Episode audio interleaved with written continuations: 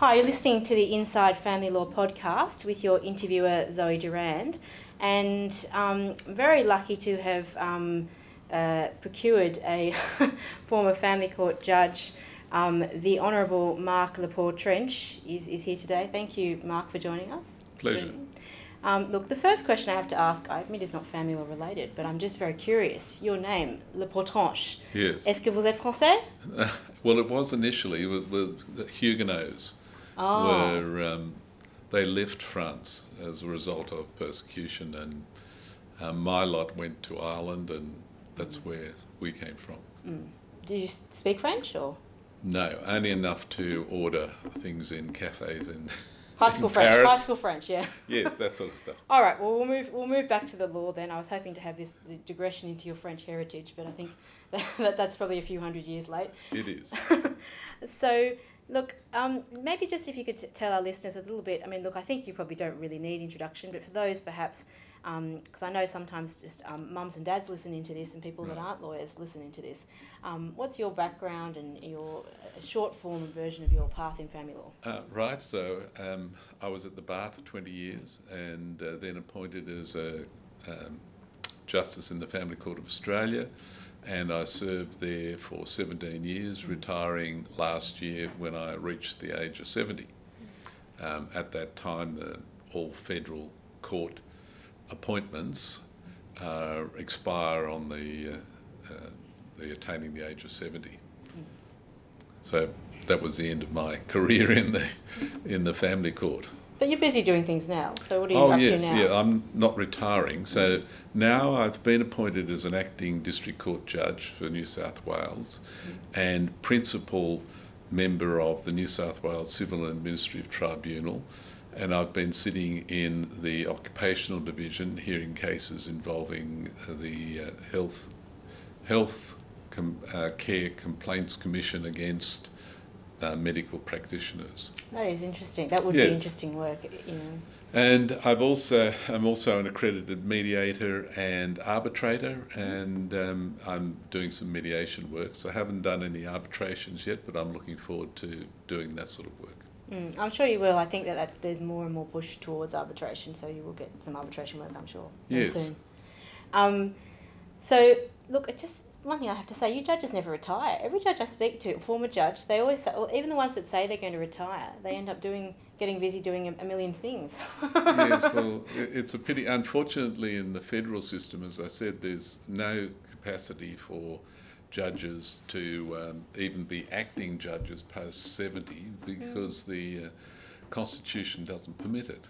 Um, but really, I think, you know, um, judges who have a lot of experience have got a lot to give, and um, it's a pity that that's not available. But it is in the state system, of course, and uh, many judges who um, reach a retiring age or decide to retire um, then continue to uh, do work as acting judges in both the um, Supreme Court and the District Court.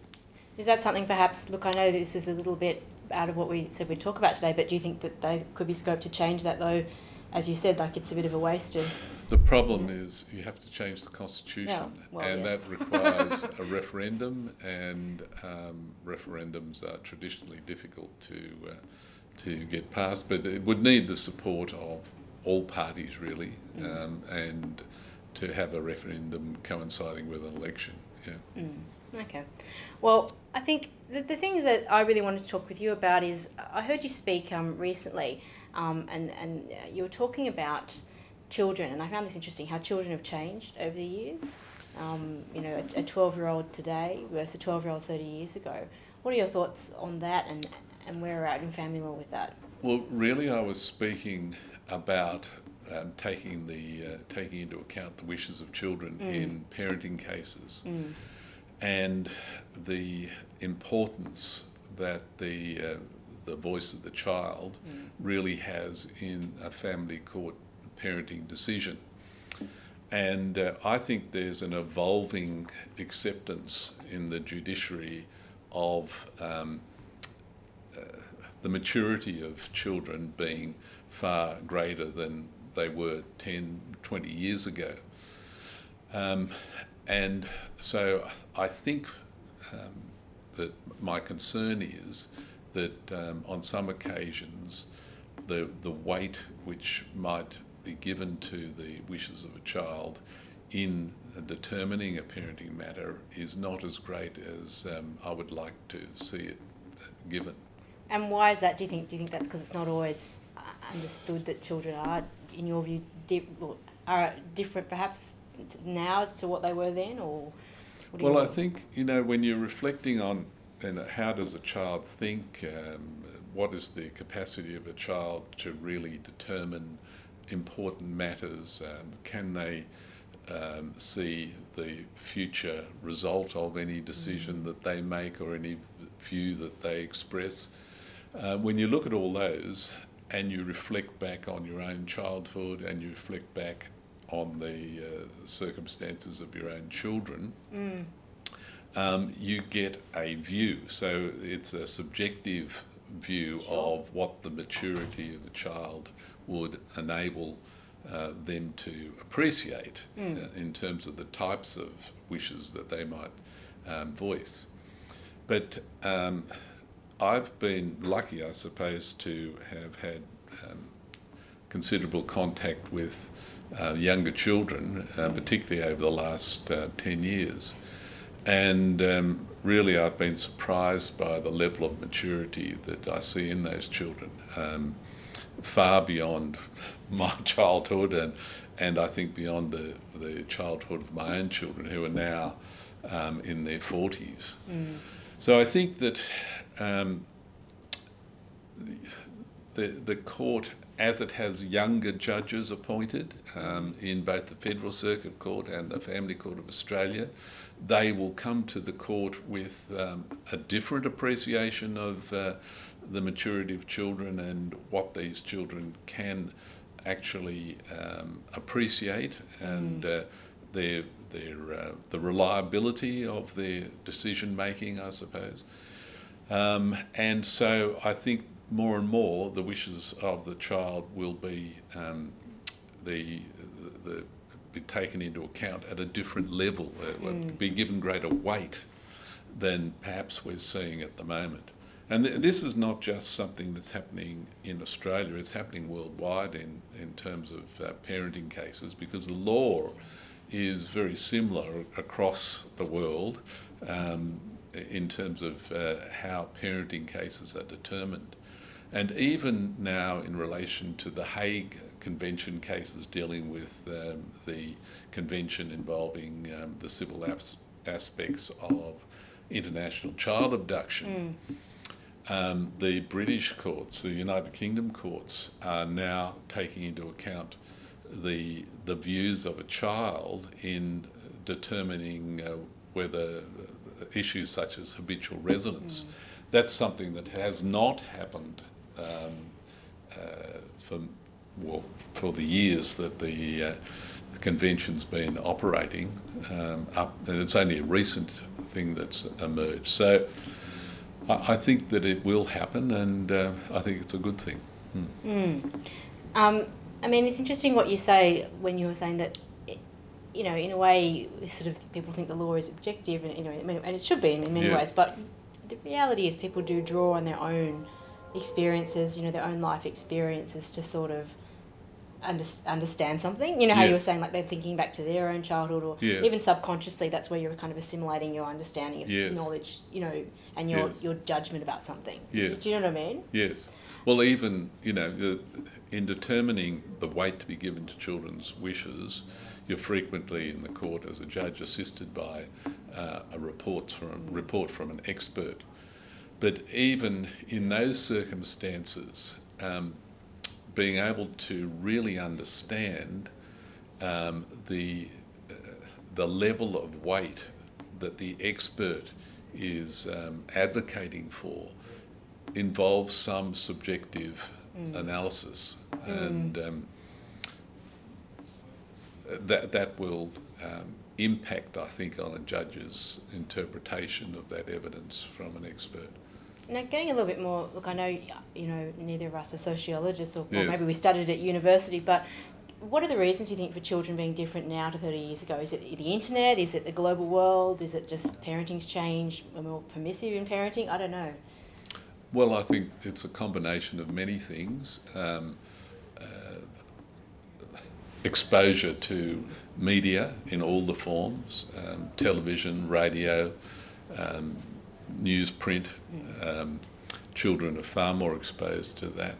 Um, the, they have social media, um, they have their peer groups. Um, I mean, really appreciating what children are exposed to at school um, through teaching, through uh, connection with peers, is something that most parents really have limited insight into.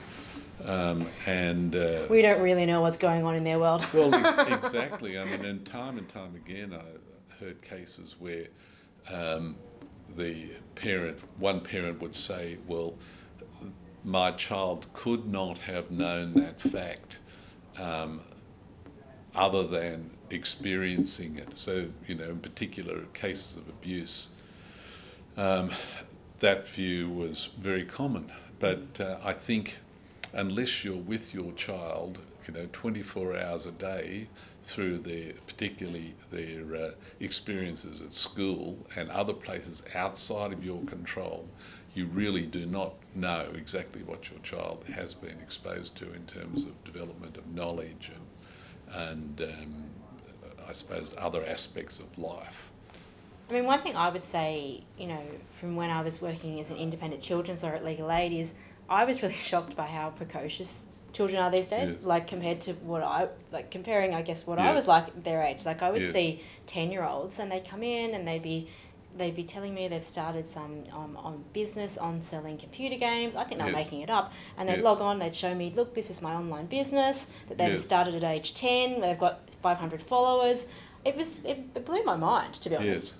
Yes, yes. Well, exactly. But that that same thing is happening to you. That happens for uh, judges, I suppose, that mm. you you had no concept that children of the age of ten um, could do that or would do that or would think to do that. Yeah. Yes, exactly. So that when it's when somebody suggests this is what the child's doing, you naturally have an inclination of disbelief until yeah. I thought this child was making it up. He's going, mm. "I started this online business and I'm doing this and I'm pre-selling games or I don't even know what it was, computer games." Yes. And I, I just thought, oh, this is, you know, he's just having a. But the, you know, other aspects such as, you know, um, the, the constitution of the family these days is quite different to which to what it was, you know, 20, 30 years ago. Um, in a lot of families, I don't know what proportion it might yeah. be, but it seems to be a lot of Just families. Anecdotally speaking, from yeah. Both parents have to work, sure. so there have to be other childcare facilities put in place for children.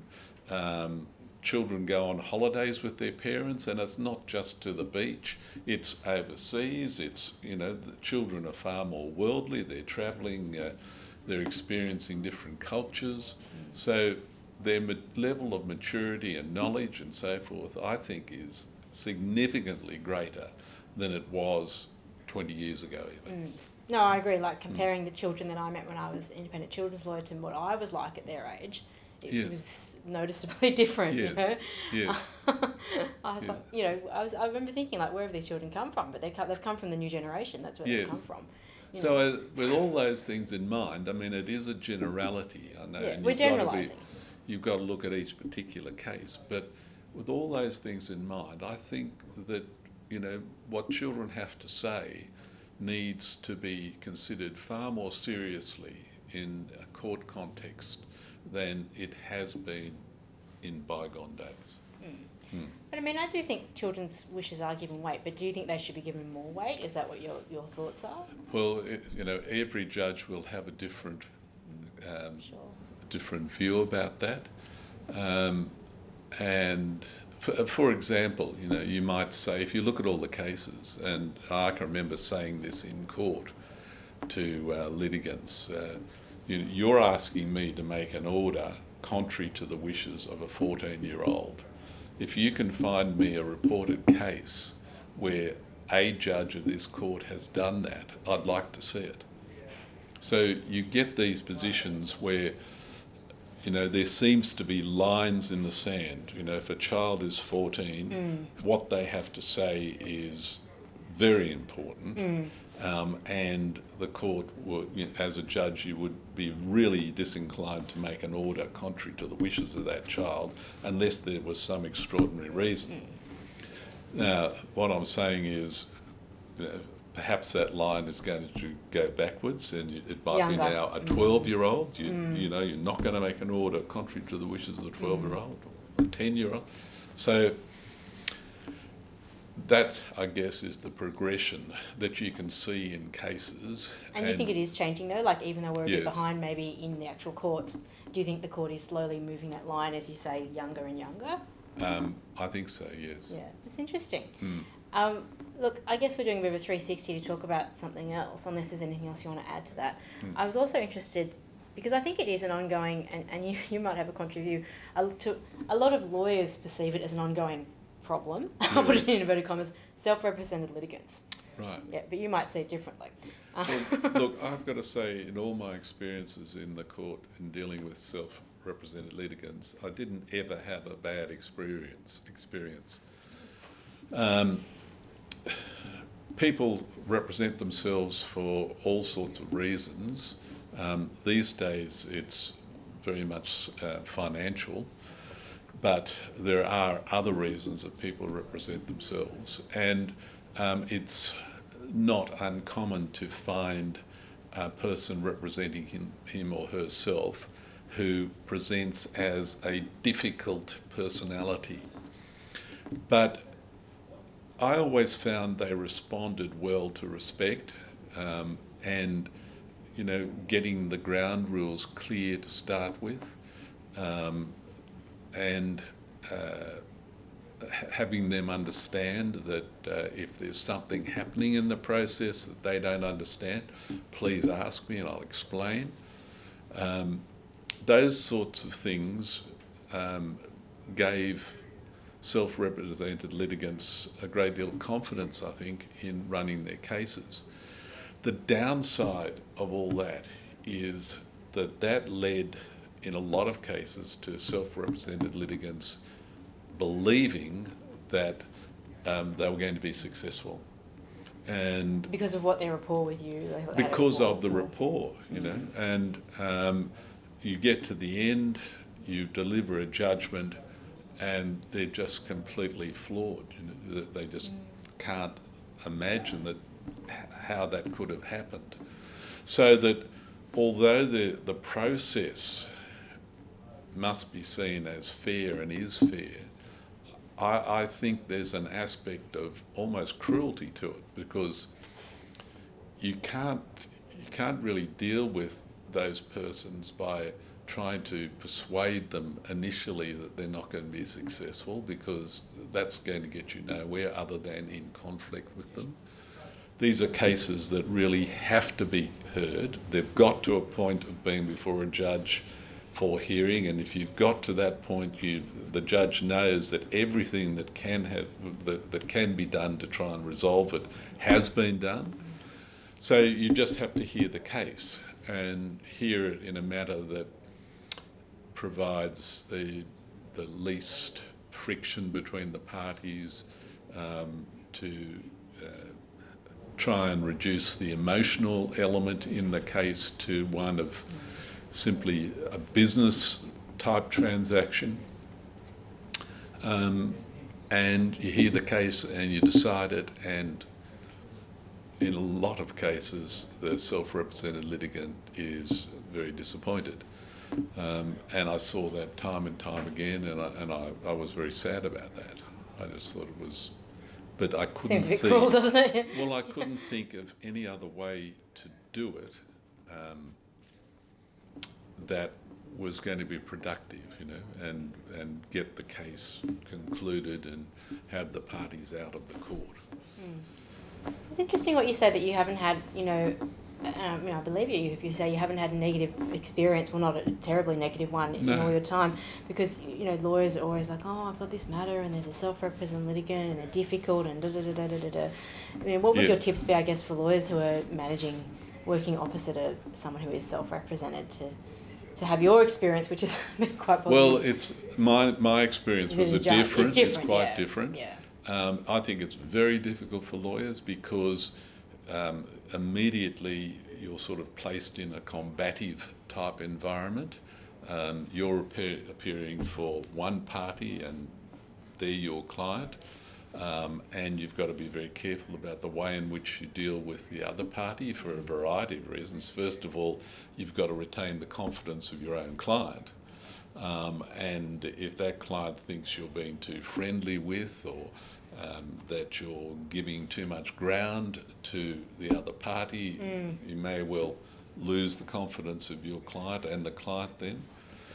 Um, so I, I think the the only answer and advice I could give is to try and deal with um, these parties in a business-like manner.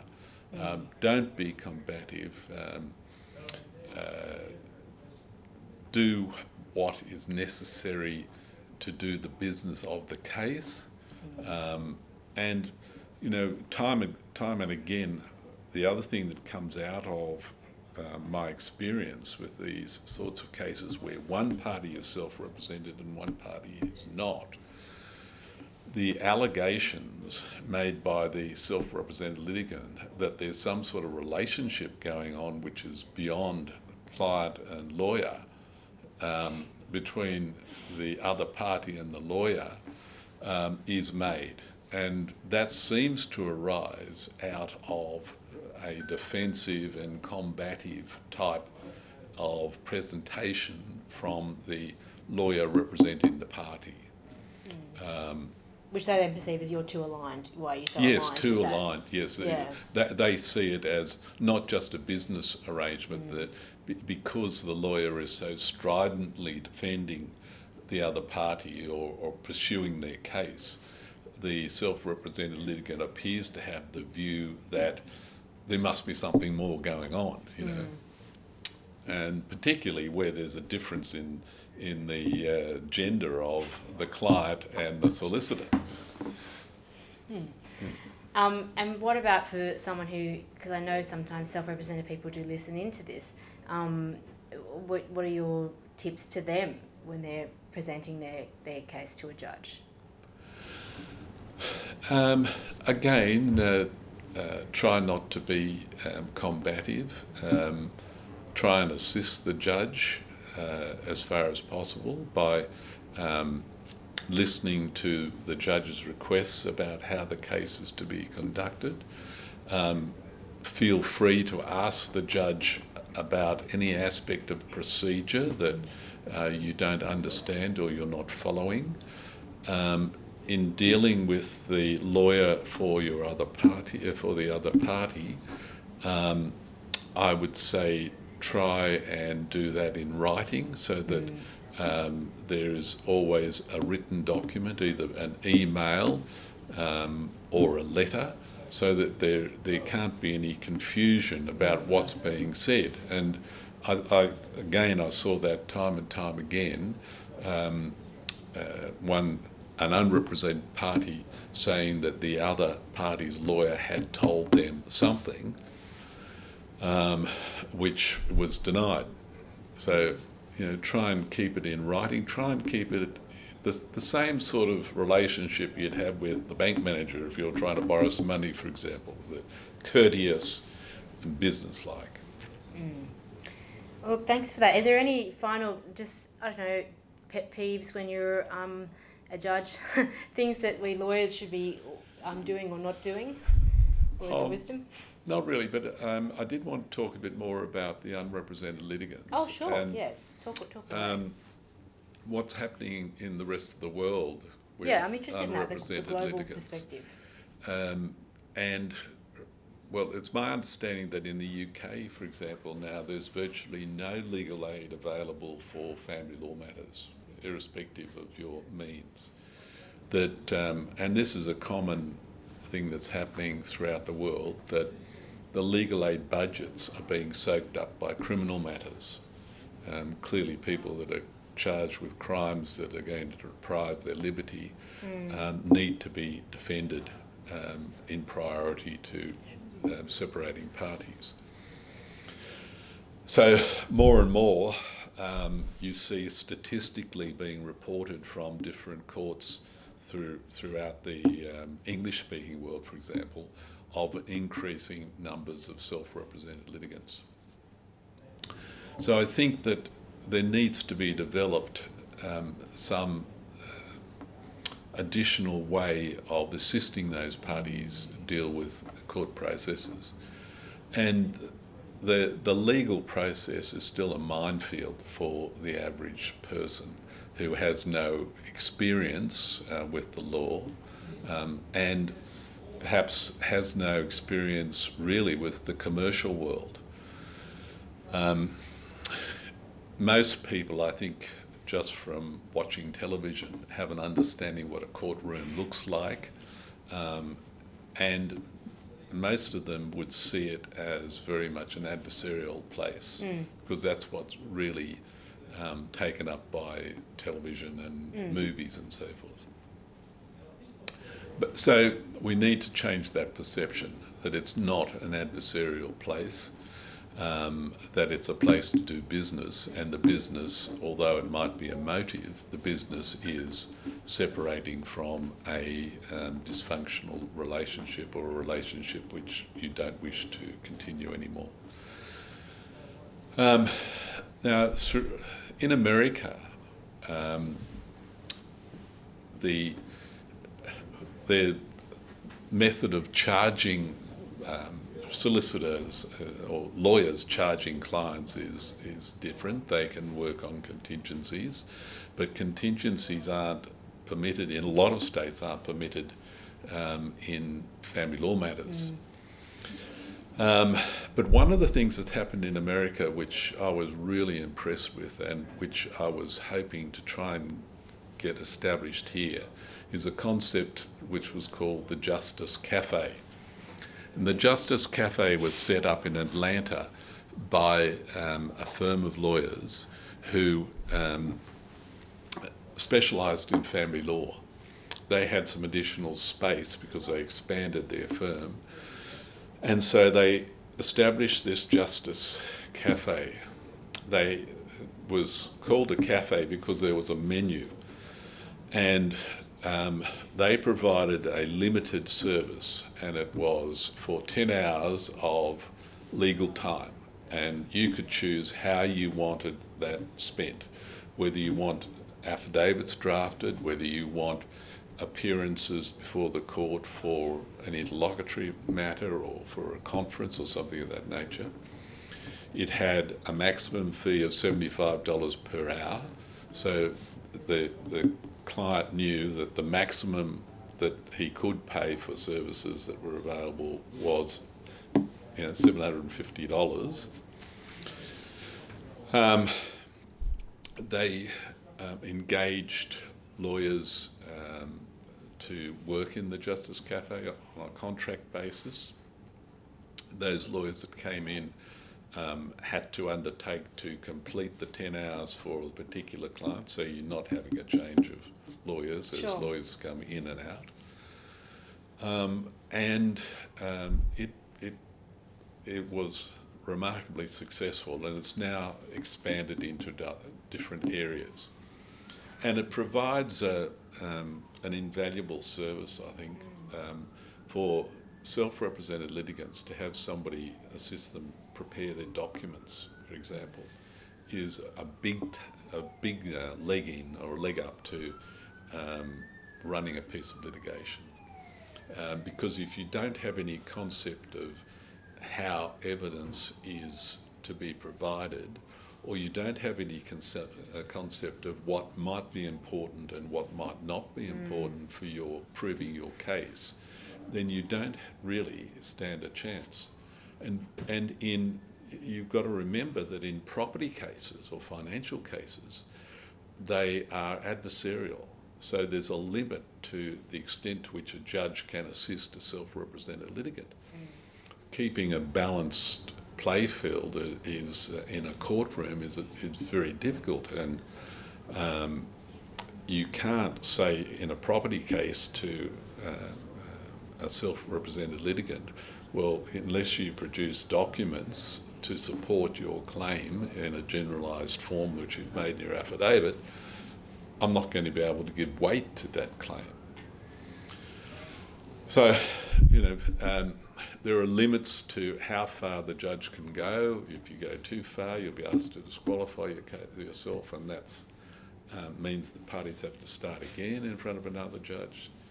Um, so, I'd really like to see this concept of um, the judicial, oh, sorry, of the, The Justice, Justice- Cafe. Who was running it? Was it a law firm running it, or was it? was the law firm running it um, in Atlanta.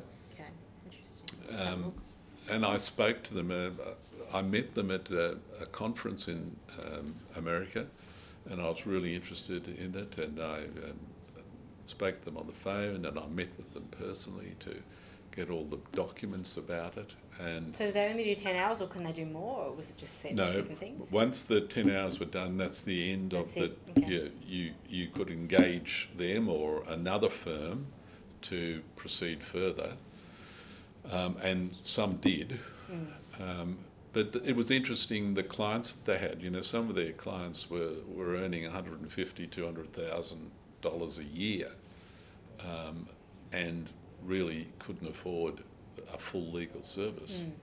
I mean, that's just the thing. I mean, I know in Sydney, some people think, oh, that sounds like quite a high income, but once you've paid, depending on where you live, once you've paid your mortgage, your usual expenses and so forth, there's not always that much left, Yes. even from a salary such as that. Do you know what I mean? For Yes. legal fees. The other area that they had a lot of received um, a lot of clients for was um, the alimony um, applications, initial applications, so that parties separated. Mm. The husband controlled all the funds. The wife had no funds, so she couldn't afford to engage a lawyer Mm. to um, act for her until she could get some funds. Yep. So the Justice Cafe represented those people in an application for alimony and for um, money to pay costs. And Mm. once they got to that stage, then they were funded and they could go to um, a commercial lawyer. You know. No, that's really important Mm. work. So you, you're um, putting it out there if anyone wants to start the equivalent of the, The Justice, Justice Cafe. Cafe. I'd love to speak to them. I'd love to help them because it's. I- I think it's. It would be a marvellous step forward in assisting uh, unrepresented litigants. And the, the only thing is, and I'm not trying to be a, a downer here, but Mm. I mean, lawyers are probably concerned about their exposure here, you know, because Yes. if you just do 10 hours, it, you know, I've talked about this, you may not Yes. know the ins and outs of everything, you do potentially expose yourself. Uh, absolutely, and that's why the reluctance. I think.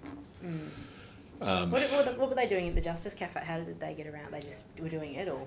They had a contract that you signed, um, and I can't remember exactly, but perhaps it acknowledged that that uh, this was a piecemeal operation. We, we're engaged to do a particular job for you, um, and to give you advice about the overall um, uh, merits of your case would require something more than what you've engaged in. Hmm. Yeah.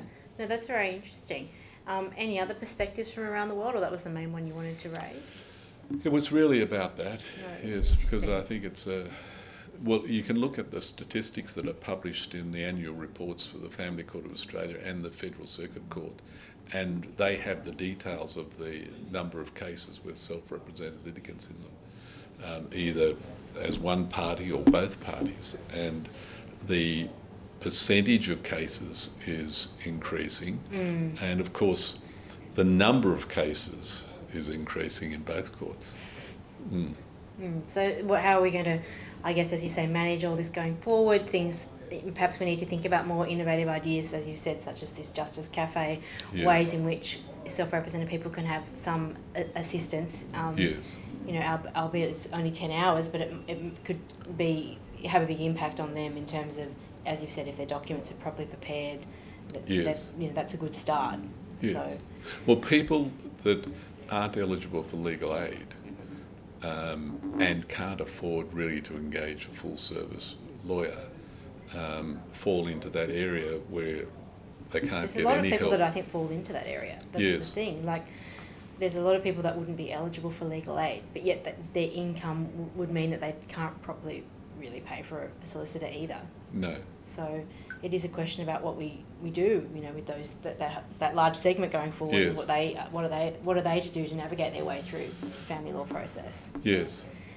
Um, I guess any final last, as I said, last tips or, or um, things that, that rubbed you the wrong way. When you're a judge, things that things to do, things not to do. For, for lawyers, things you saw a lot of that you thought, oh, I wish people didn't do that, or things you saw that were done well. Yes, there, there's one area I think that uh, lawyers really in family law really need to pay attention to, and that is the drafting of affidavits for parenting matters. Um, as you know, um, Division 12A of the Act under Part 7 um, says that particular parts of the Evidence Act don't apply to parenting cases um, unless um, ordered to apply by the judge. So that has been taken to mean that you can put whatever you like in an affidavit. But it's more important now than it ever was to draft those affidavits well because you don't get an opportunity to have objections taken. If somebody takes an objection to your affidavit based on form or the fact that what you're putting in there is conclusion, it's not fact, um, then you might be given an opportunity to remedy that by giving oral evidence of it. But that doesn't happen anymore. So you're stuck with that which appears in the affidavit. So it's really important to prepare your affidavits uh, with a view to the weight that the judge can put on the material that you include in that affidavit. Fact, not conclusion. Um, support with documents where it, where it's important to uh, do so, that type of thing. Mm. All right, so perhaps we need to brush up on our, on our drafting of affidavits a little Yes. bit. Yeah. Um, anything else, or that, that would be the main the main? No, that was the mind? big thing that really stood That's- out stood for me, um, and uh, you just I, I just saw it time and time again, um, affidavits that um, almost looked like they'd been prepared by the clients rather than by the, the solicitors.